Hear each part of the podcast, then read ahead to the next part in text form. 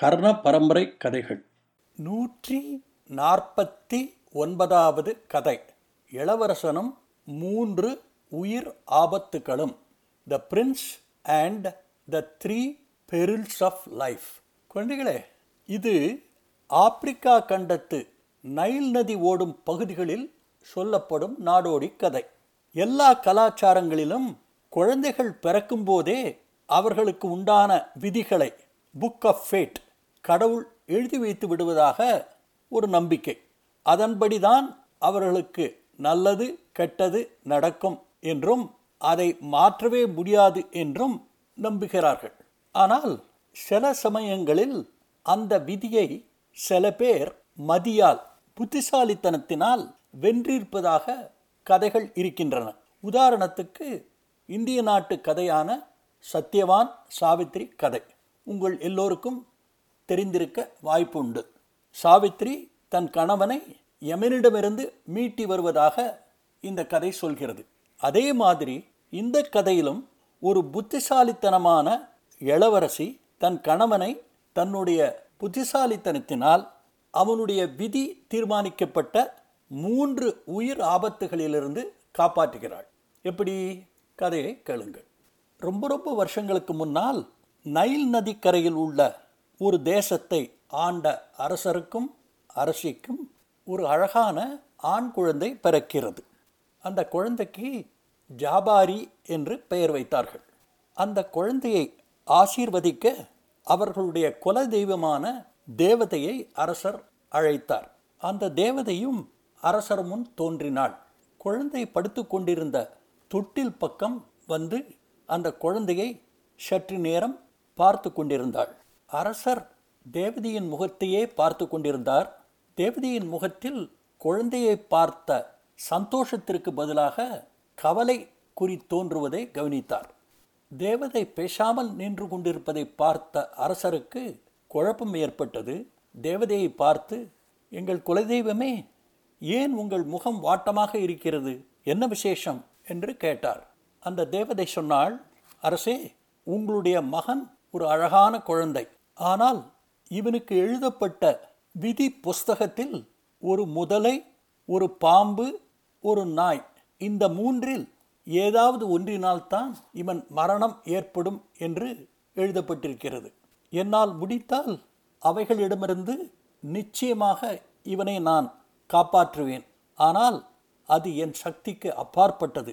எது நடக்க வேண்டுமோ அது கட்டாயம் நடக்கும் என்று சொல்லி அவ்விடத்திலிருந்து தேவதை மறைந்தாள். இதை கேட்ட அரசரும் அரசியும் அதிர்ச்சியில் கற்சலை போல் நின்றார்கள். ஆனால் அவர்கள் தங்கள் நம்பிக்கையை தளரவிடவில்லை தன் மகனை காப்பாற்ற எல்லா முயற்சிகளையும் அரசர் செய்ய ஆரம்பித்தார். அரண்மனையை சுற்றி ஒரு பெரிய சுவரை எழுப்பினார். குழந்தை இருக்கும் அறையை இருபத்தி நாலு மணி நேரமும் கண்காணிக்க ஏற்பாடுகள் செய்தார். இளவரசருக்கு படிப்பு ஆயுத பயிற்சி மற்றும் விளையாட்டுக்கள் எல்லாவற்றையும் தனிப்பட்ட ஆசிரியர்களை வைத்து கற்றுக் கொடுத்தார். அவனுக்கும் வெளி உலகத்திற்கும் இருக்கும் ஒரே ஒரு தொடர்பு சுவரில் இருந்த ஒரே ஒரு ஜன்னல் தான். ஜாபாரிக்கு இப்பொழுது ஆறு வயது. ஒரு நாள் ஜன்னல் வழியாக வெளியே பார்க்கும் பொழுது அரண்மனை வாசலில் நாய்க்குட்டி விளையாடி கொண்டிருப்பதை பார்த்தான். காவலாளிகள் மூலமாக அரசருக்கு செய்தி அனுப்பினான். தனக்கு அந்த நாய் குட்டி வேண்டும் என்று. அரசர் முதலில் தயங்கினார். பிறகு தன்னுடைய பையனுக்கு கட்டாயம் ஒரு கம்பேனியன் அவசியம் என்பதை உணர்ந்த அவர் நாயை பற்றி சொன்ன தீர்க்க தரிசனத்தை அலட்சியப்படுத்திவிட்டு அந்த நாய்க்குட்டியை ஜாபாரிக்கு பரிசாக கொடுத்தார். நாயும் இளவரசனும் இணை பிரியாத நண்பர்களாக ஆனார்கள். இப்பொழுது ஜாபாரி பலம் பொருந்திய அழகான வாலிபன்.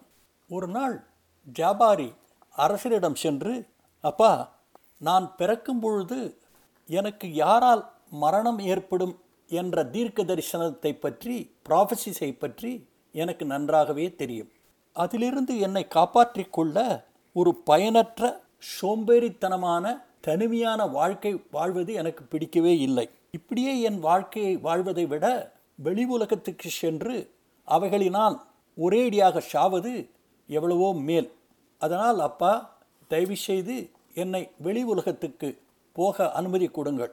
நான் கேட்பதெல்லாம் குதிரையும் சில ஆயுதங்களும். என் கூட என்னுடைய தோழனான நாயும் வரட்டும். இதற்கு நீங்கள் அனுமதி கொடுங்கள் என்று கேட்டான். அரசர் யோசித்தார் தன் மகன் சொல்வதில் ஒரு அர்த்தம் இருப்பதை அவரால் புரிந்து கொள்ள முடிந்தது. தன்னுடைய கவலைகளை மனதிற்குள் அடக்கிக் கொண்டு ஜாபாரியின் பிரயாணத்துக்கு வேண்டிய எல்லா வசதிகளையும் செய்து கொடுத்து அவனை வாழ்த்தி அனுப்பினார்.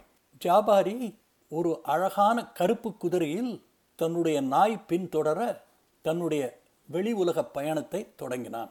பல நாட்கள் பிரயாணத்திற்கு பிறகு ஒரு தேசத்தின் அரண்மனைக்கு வந்தார்கள். அரண்மனை விழா கோலம் பூண்டிருந்தது. விசாரித்ததில் அந்த ஊர் இளவரசி எரினாவுக்கு அன்று சுயம்வரம். பல தேசத்து ராஜகுமாரர்களும் பிரபுக்களின் பிள்ளைகளும் அந்த சுயம்பரத்தில் கலந்து கொள்ள வந்திருக்கிறார்கள். வேடிக்கை பார்க்க ஜாபாரியும் சுயம்பர மண்டபத்திற்குள் நுழைந்து அங்குள்ள ஒரு மூலையில் நின்று கொண்டான். மலர் மாலையை கையில் வைத்துக்கொண்டு எலினா இப்பொழுது வரிசையாக நின்று கொண்டிருந்த அரசகுமாரர்களை ஒவ்வொருவராக பார்த்து கொண்டு வந்தாள். சொர்க்க தேவதை போல் நடந்து வந்து கொண்டிருந்த எலினாவின் அழகை பார்த்து எல்லோரும் அதிசயப்பட்டார்கள். இந்த கூட்டத்தில் எந்த அதிர்ஷ்டசாலி கழுத்தில் இந்த அழகி மாலையிடப் போகிறார்கள் என்று ஆவலுடன் காத்து கொண்டிருந்தார்கள். எலினாவுக்கு அங்கு நின்று கொண்டிருந்த எந்த ராஜகுமாரனையும் பிடிக்கவில்லை. வரிசையின் கடைசிக்கு வந்த அவள் கண்ணில் ஓரத்தில் நின்று கொண்டிருந்த ஜாபாரி தென்பட்டான். கண்டதும் காதல் என்று சொல்வார்களே அதே மாதிரி ஜாபாரியை பார்த்தவுடன் இலினாவுக்கு பிடித்து போய்விட்டது. கொஞ்சம் கூட தயங்காமல் தன் கையில் இருந்த மாலையை ஜாபாரி கழுத்தில் போட்டாள். எல்லோரும் அதிர்ச்சியில் திகைத்து நின்றார்கள். இளவரசர்களை விட்டுவிட்டு யாரோ ஒரு முன்மின் தெரியாதவனுக்கு மாலையிடுகிறாளே இவளுக்கு பைத்தியமா என்று தங்களுக்குள் பேசிக்கொண்டார்கள் எலினாமின் இந்த திடீர் முடிவு அவளுடைய அப்பா அரசருக்கும் ஒரு சங்கடத்தை உண்டு பண்ணியது. பிறகு அமைதியாக ஜாபாரியை பற்றிய விவரங்களை விசாரித்து தெரிந்து கொண்டபொழுது ஜாபாரியும் ஒரு இளவரசன்தான் என்ற உண்மை அவர்களை சந்தோஷப்படுத்தியது. எலினாவுக்கும் ஜாபாரிக்கும் விமரிசையாக கல்யாணம் நடந்தது. கல்யாணம் முடிந்தவுடன் ஜாபாரி எலினாவிடம் தனக்கு நேரப்போகும் மூன்று ஆபத்துகளை பற்றி சொன்னான். இதை கேட்டு அதிர்ச்சி அடையாமல் எலினா சொன்னாள் அன்பே அப்படியானால் ஏன் இந்த துஷ்ட மிருகமான நாயை உன் பக்கத்திலேயே வைத்து கொண்டிருக்கிறீர். நாம் இப்பொழுதே இதை கொன்று விடுவோம் என்றாள். இந்த சொற்கள் ஜாபாரிக்கு அதிர்ச்சியை உண்டாக்கின.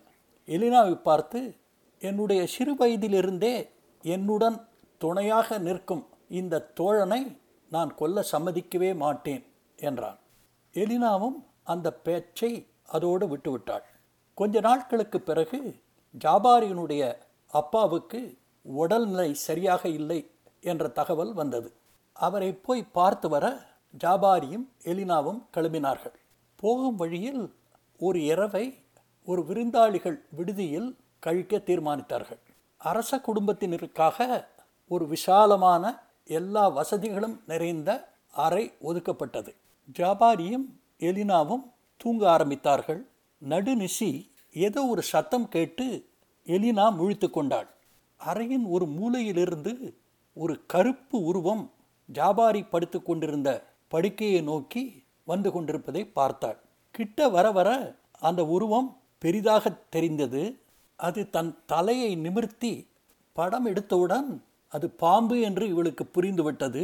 சட்டென்று ஜாபாரிக்கு சொல்லப்பட்ட ப்ராஃபஸி ஞாபகத்துக்கு வந்தது. இளவரசனை எழுப்பாமல் கட்டிலிலிருந்து மெதுவாக நழுவி கீழே இறங்கி பக்கத்தில் உள்ள மேஜையில் வைத்திருந்த பால் பாத்திரத்தை பாம்பு ஊர்ந்து வரும் பாதையில் தரையில் வைத்தாள். பாலை பார்த்தவுடன் பாம்பின் கவனம் வேறு எங்கும் செல்லவில்லை. பாத்திரத்தில் உள்ள பாலை கடகட என்று அது குடிக்க ஆரம்பித்தது. பாத்திரத்தில் உள்ள கடைசி சொட்டு பாலை சாப்பிட்டு முடிந்தவுடன் களைப்பு மிகுதியில் பாம்பு படுத்து தூங்க ஆரம்பித்து விட்டது. இந்த சந்தர்ப்பத்தை எதிர்பார்த்து கொண்டிருந்த எலினா தன் கணவன் பக்கத்தில் இருந்த அவருடைய கத்தியை எடுத்து பாம்பின் தலையை அதனுடைய உடலில் இருந்து வெட்டி எடுத்தாள். இந்த பேராபத்திலிருந்து தப்பிய அவர்கள் மறுநாள் காலை ஜாபாரியினுடைய அப்பா அரண்மனைக்கு வந்து சேர்ந்தார்கள். ஜாபாரி தன்னுடைய அப்பாவின் வேலைகளை கவனிக்க ஆரம்பித்தான். ஒரு நாள் அவன் வேட்டைக்கு சென்றான். நதி ஓரமாக ஒரு மானை துரத்தி சென்றதில் ஏதோ ஒரு பொருளின் மேல் எடறி விழுந்தான். கட்டை என்று நினைத்தான். அது கட்டை இல்லை ஒரு முதலை. முதலை பேசிற்று நீ என்னிடமிருந்து தப்ப முடியாது. நான் தான் உன் விதி. நீ எங்கு போனாலும் உனக்கு முன்னால் நான் இருப்பேன். என்னுடைய சக்தியை வெல்ல ஒரே ஒரு வழிதான் இருக்கு. உனக்கு ஒரு சந்தர்ப்பம் கொடுக்கிறேன். உலர்ந்த மண் தரையில் ட்ரை சாண்ட் ஒரு குழி தோண்டி அது நிரம்ப தண்ணீரை தேக்கி வைத்தால் என் சக்தி குறைந்து நீ மரணத்திலிருந்து தப்பலாம். அப்படி செய்ய நீ தவறினால் உனக்கு மரணம் நிச்சயம். அதனால் சீக்கிரம் போ என்றது. சோகத்தோடு அரண்மனைக்கு திரும்பிய ஜாபாரி தன் மனைவியிடம் நதிக்கரையில் நடந்த விஷயத்தை சொல்லி வளர்ந்த தரையில் தண்ணீர் எப்படி நிற்கும்? இதற்கு அந்த முதலை அங்கேயே என்னை கொன்று போட்டிருக்கலாம் என்று வருத்தத்தோடு சொன்னான். எலினா ஜாபரை பார்த்து சொன்னாள் அன்பரே கவலையை விடும்.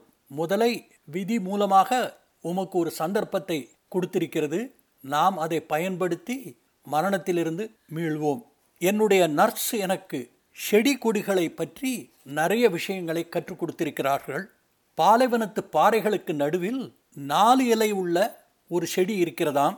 அந்த செடியை கொண்டு வந்து ஒரு பாத்திரத்தில் விட்டால் அதில் உள்ள தண்ணீர் ஒரு வருடத்திற்கு அப்படியே இருக்குமாம். நான் அதை போய் கண்டுபிடித்து கொண்டு வருகிறேன். நீர் உலர்ந்த மண் தரையில் ஒரு ஆழமான குழியை வெட்டும். நான் வருகிறேன் என்று சொல்லி கிளம்பினாள்.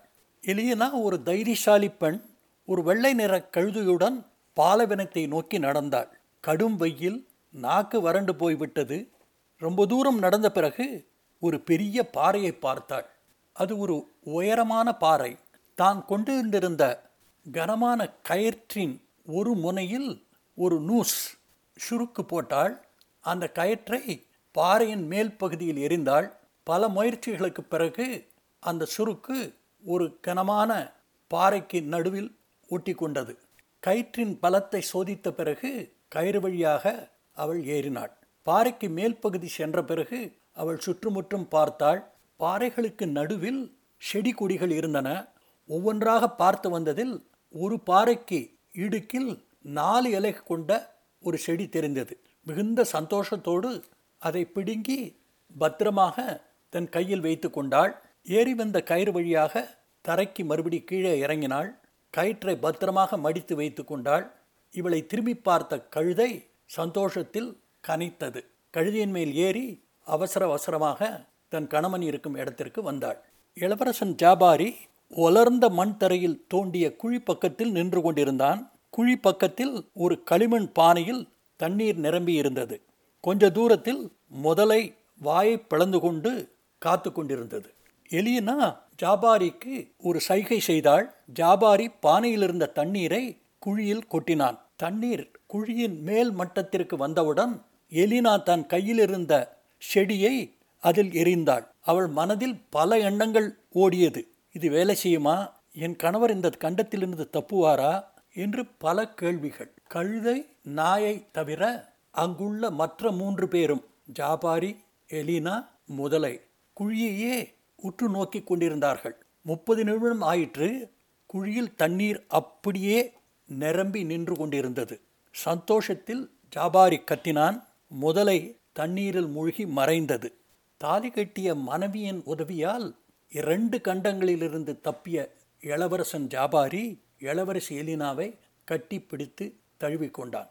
அப்பொழுது அங்கே ஒரு வாத்து இவர்களை கடந்து நதி ஓரக்கரையில் உள்ள நாணல் செடிகளுக்கு இடையில் உட்கார ஓடியது. வாத்து ஓடுவதைக் கண்ட நாய் அதை துரத்தி கொண்டு வேகமாக ஓடியது.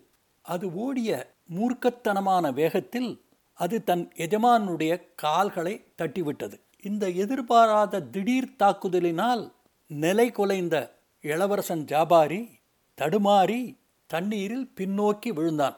நல்ல வேளை அவன் கீழே விழுந்த இடம் சகதியும் நாணல் செடிகளும் நிறைந்த நிலப்பகுதி. அது அவனை தண்ணீரில் மூழ்க விடாமல் காப்பாற்றியது.